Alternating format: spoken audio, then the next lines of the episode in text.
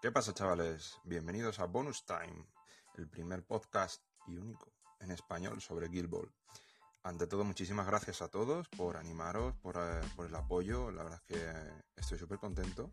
Eh, me llamo Álvaro, o muchos me conocen como Isorna. Y espero poder coordinar todo este caos mediático que hemos proporcionado gracias a, tantas manos que quieren ayudarnos. Y, bueno, la idea es tener un programita semanal hablaremos de las novedades, de, todo lo que se va cociendo, tanto a nivel de, torneos como eh, publicidad de Steam Force, como cosas que se hablan en los foros, en Facebook, y evidentemente novedades de miniaturas y de equipos y de reglas. Eh, aquí está abierto a todo el mundo a participar, desde luego, todo el programa. Eh, poco a poco iré contactando con los eh, vocales o representantes de, cada uno de los metas locales que estamos conociendo. Esta semana contamos con, la experiencia de Alejandro de Buenos Aires. Espero que, os guste mucho y que, nos ayude a conocernos. También contamos con la ayuda de Íñigo y de Loz eh, a las manos de, de los maestros del gremio de las reglas, de los jurisprudentes. Eh, en este caso, eh, Loz hará una pequeña presentación sobre los consejos del abuelo y confío en que a partir del próximo programa ya recibamos vuestras dudas, vuestras dudas de reglas, vuestros comentarios y aprovechéis para que estos dos grandes sabedores del juego nos resuelvan eh, estas dudas que nos van saliendo. Tanto dudas frecuentes como en situaciones extrañas que no sepamos cómo resolver, pues para eso estamos. A nivel de torneos y clasificación, pues vamos a hacer unos comentarios semanales de cómo va el ranking. Eh, Chapu comentará también, se ha animado a ayudar con, el tema de estadísticas. Veremos cómo va el ranking, tanto nacional como, a nivel mundial.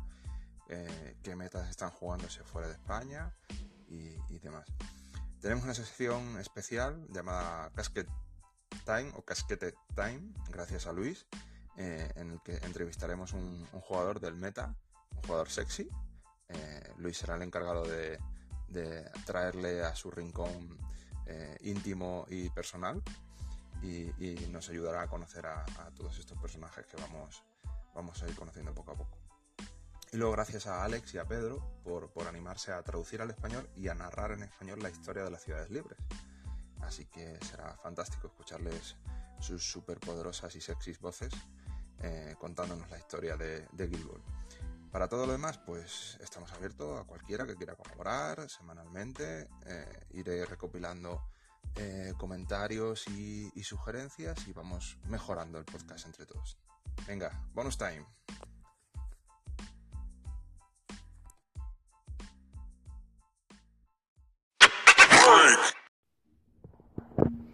Muy buenas, soy el jugador conocido como Loz y voy a ayudaros con los consejos del abuelo. Intentaré empezar por los consejos más básicos para los jugadores más novatos y terminaré intentando dar consejos y tácticas avanzadas de los propios gremios. Cada uno, pues el que me comentéis, lo haré primero y bueno, iremos viéndolo juntos. Bueno, como os he dicho, abordaré cómo empezar, tanto cómo hacer los primeros partidos, como los gremios que podéis o debéis usar quizás en los primeros partidos, ¿vale? Los primeros partidos. Siempre os recomiendo que sean con un veterano. ¿Por qué? Porque un veterano os va a explicar tranquilamente las cosas, mm, tiene más facilidad para enseñaroslo y ese tipo de cosas que si fuese otra persona que no conoce tanto el juego que estáis empezando. Lo dicho, los veteranos os van a ayudar en principio bastante. En general en la comunidad hay muy buenos veteranos que siempre van a estar dispuestos a echaros una mano. Yo no soy muy amigo de los partidos de tres. Si alguna vez tenéis algún partido de inicio conmigo, normalmente siempre serán los seis jugadores, a no ser que siendo muy muy nuevos, sobre todo en los juegos en general, os vayáis a sentir muy perdidos, entonces intentaremos primero un partido de tres y luego abordaríamos el de seis. Pero ya os digo que en principio lo mejor es ver los partidos de seis. ¿Por qué? Porque ves las mecánicas de las mascotas, puedes ver eh, las mecánicas básicas y avanzadas y la importancia del momentum y de la influencia. ¿Y qué es eso del momentum y de la influencia? Pues es aquello por lo que vosotros vais a poder ganar un partido o perderlo sin daros prácticamente cuenta. La influencia, digamos que de media una 12 o 13 por equipo, son las acciones quitando mover que va a poder hacer vuestro equipo. ¿Qué quiere decir? Que si tú a un jugador le pones cuatro puntos de influencia, va a poder realizar cuatro acciones diferentes, por norma general.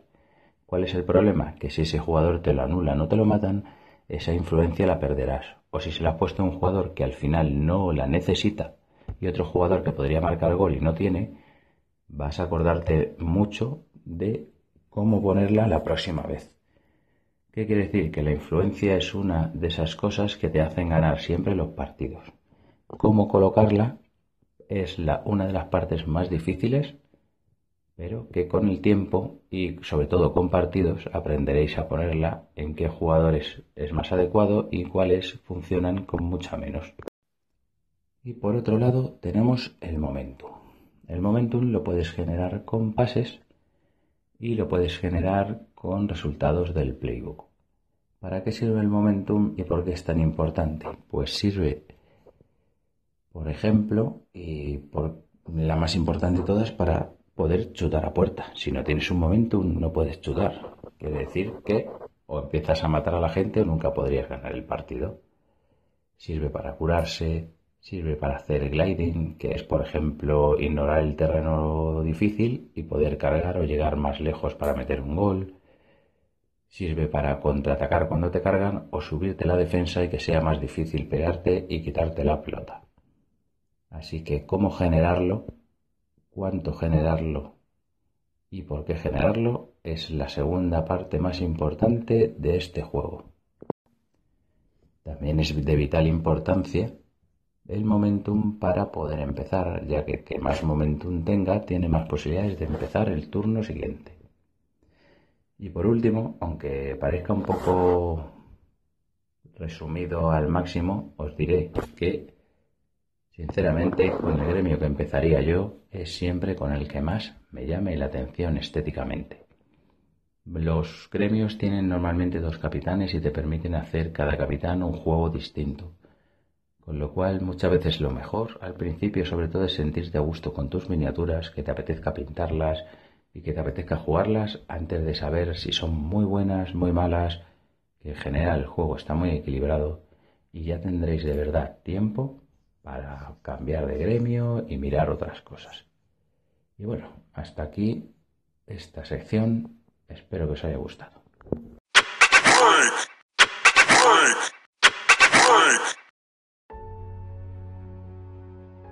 Si de algo tenía los bolsillos llenos el gremio de herreros, era de tiempo. Se rumoreaba que sus arcas estaban llenas incluso desde antes de las guerras centenarias, y debieron de amasar una pequeña fortuna equipando a los ejércitos durante el conflicto. Pero esa época ya pasó, y los años han sido mucho menos amables.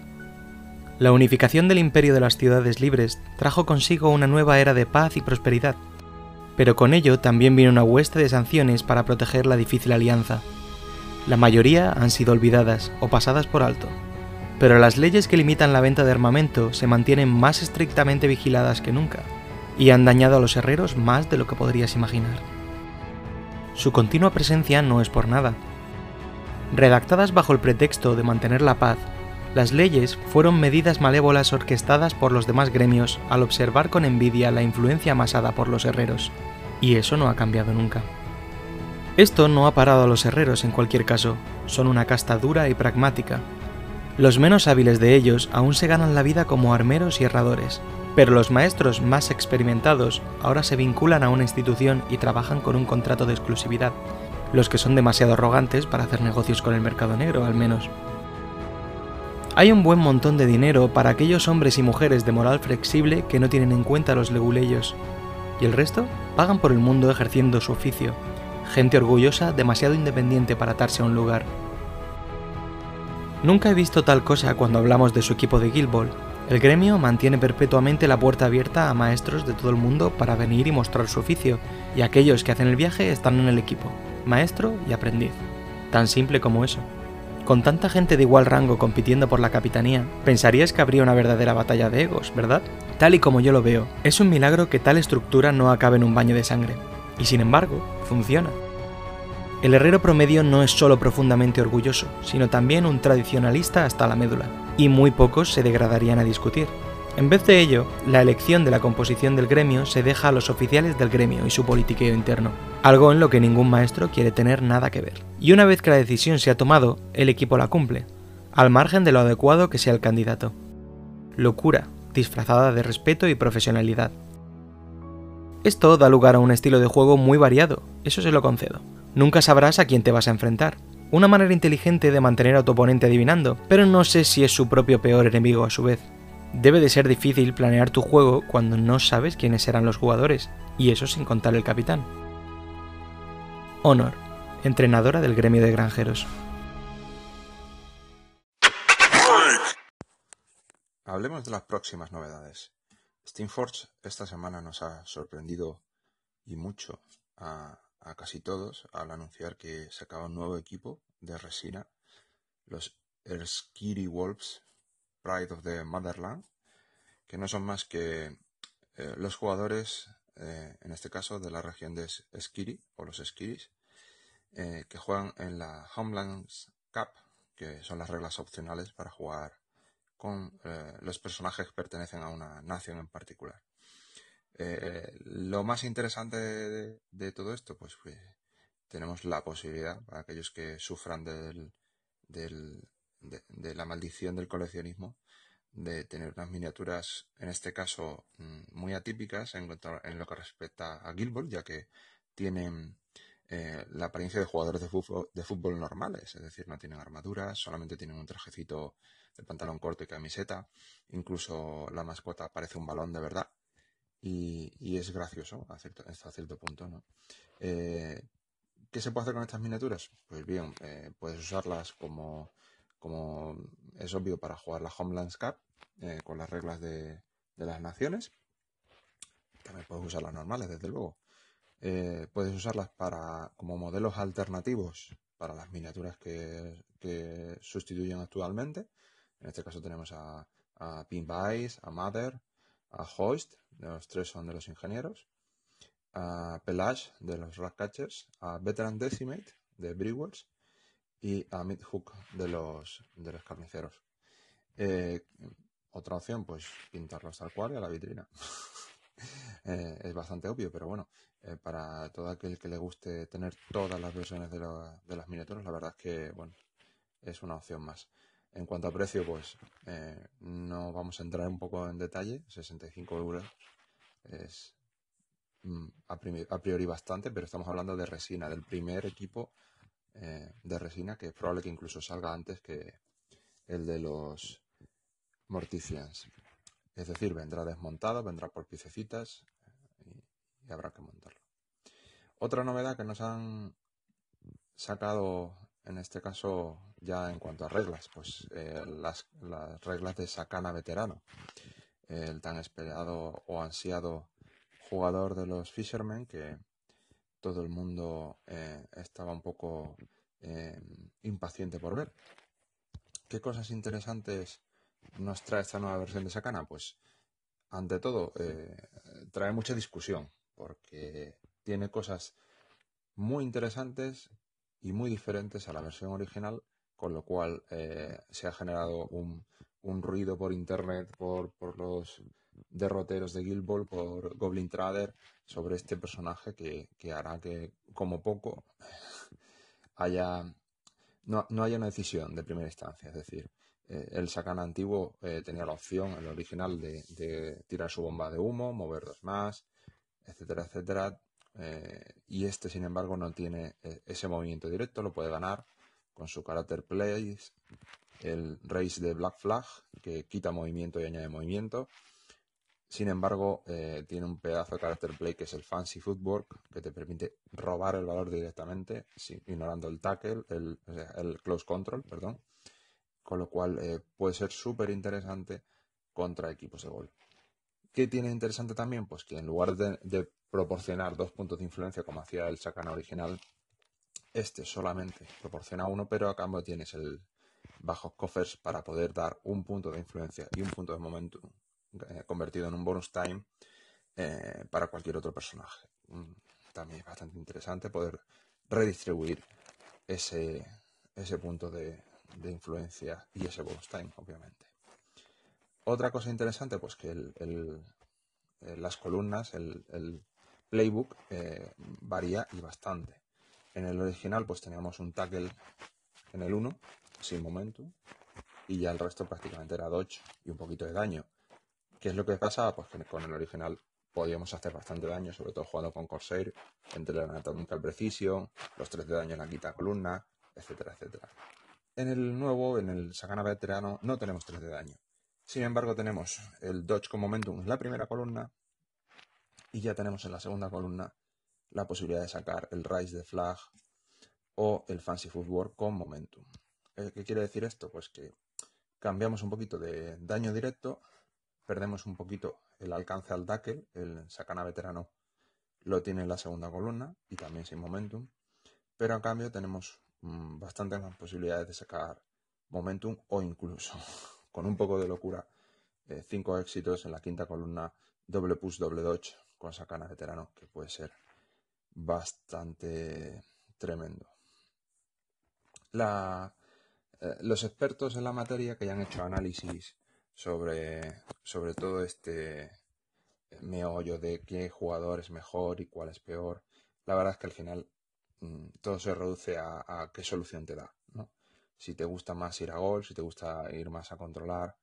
Eh, la verdad es que el, resumen podría ser eh, algo como que el Sakana, el original es más generalista, muy sólido, por sí mismo ya funciona.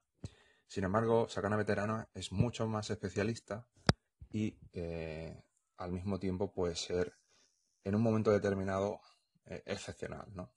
Eh, no va a ser tan sólido o tan línea recta como podría ser el original, pero, va a tener sus momentos de gloria. ¿Eso que hará? Pues que probablemente muchos de los Fishermen acaben jugando con los dos en el roster y según contra quien jueguen, jueguen uno u otro durante una temporada. Mm, quizás hasta que salga Season 4 y se vea el resto de jugadores. Lo que sí estamos viendo en los jugadores de Season 4 es que son mucho más directos, sus character play eh, son mucho más efectivos en la mesa y, aquí vemos un ejemplo claro con el Fancy Football y el Rise de Black Flag, que van a ser dos, dos elementos de mesa muy importantes cuando juguemos contra Fisherman.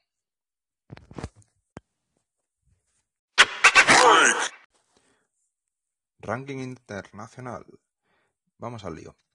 Esta temporada, si son tres, hemos visto unos números bastante estables, salvo por, por los farmers, hasta que nerfearon o retocaron ligeramente a, a Entonces, hemos eh, disfrutado de una pequeña paz eh, simbólica. Eh, más o menos no hay ningún gremio que destaque muy por encima de los demás, quizás al contrario. Eh, en porcentaje de victorias, los herreros son los que menos porcentaje eh, tienen en Longshanks, estamos hablando. Eh, llegan al 44.7%, más o menos. Y mm, claro, teniendo en cuenta con el primer gremio, que es el de Fishermen's, que está en torno a 54.3, pues estamos hablando de casi un 10% de diferencia de victorias, con estabilizando casi mil partidos más ahora mismo. hay 2.400 partidos eh, inscritos de, Fisherman, mientras que de Herrero solamente hay 1500, más o menos.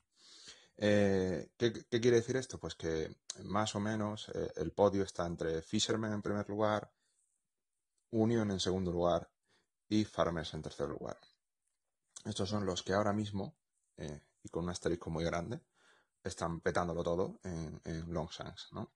Eh, ¿Qué quiere decir este asterisco? Pues que vemos que los Ratcatchers solamente con 488 partidos registrados, es decir, muchísimos menos que Fisherman, Unión y eh, Farmers, y ya está por encima del 50%, está al 50.3 más o menos, y avanzando muy seriamente conforme termina la temporada 3. ¿A qué se debe esto? Pues eh, en parte novedad, en parte a que tiene mecánicas muy chulas, y que es un gremio que le ha gustado a mucha gente y por tanto se juega mucho. ¿Qué capitanes han visto más la mesa en esta temporada? Pues Los que más han triunfado, sin eh, lugar a ninguna duda, han sido Corsair, eh, Thresher y Rage Veterano. Los tres han triunfado, llegando casi al 60% de victorias cada uno.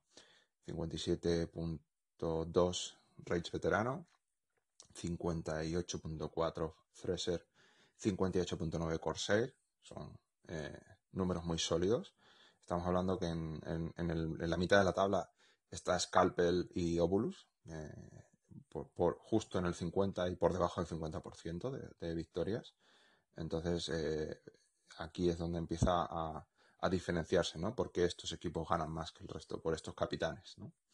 Piper, que estábamos hablando antes de los Catchers, pues está ahí trepando un poquito, 50.3%. Es probable que al final de la temporada suba un poquito más, eh, sobre todo a nivel de clasificación de gremio, que es probable que, llegue a ganar a los, a los ingenieros que están en quinta posición. Y en cuanto a mejores jugadores, por, gremio, eh, en primer lugar, eh, mi felicitación a Íñigo Malo. Está como segundo mejor jugador del mundo con los Rascatchers en el ranking internacional.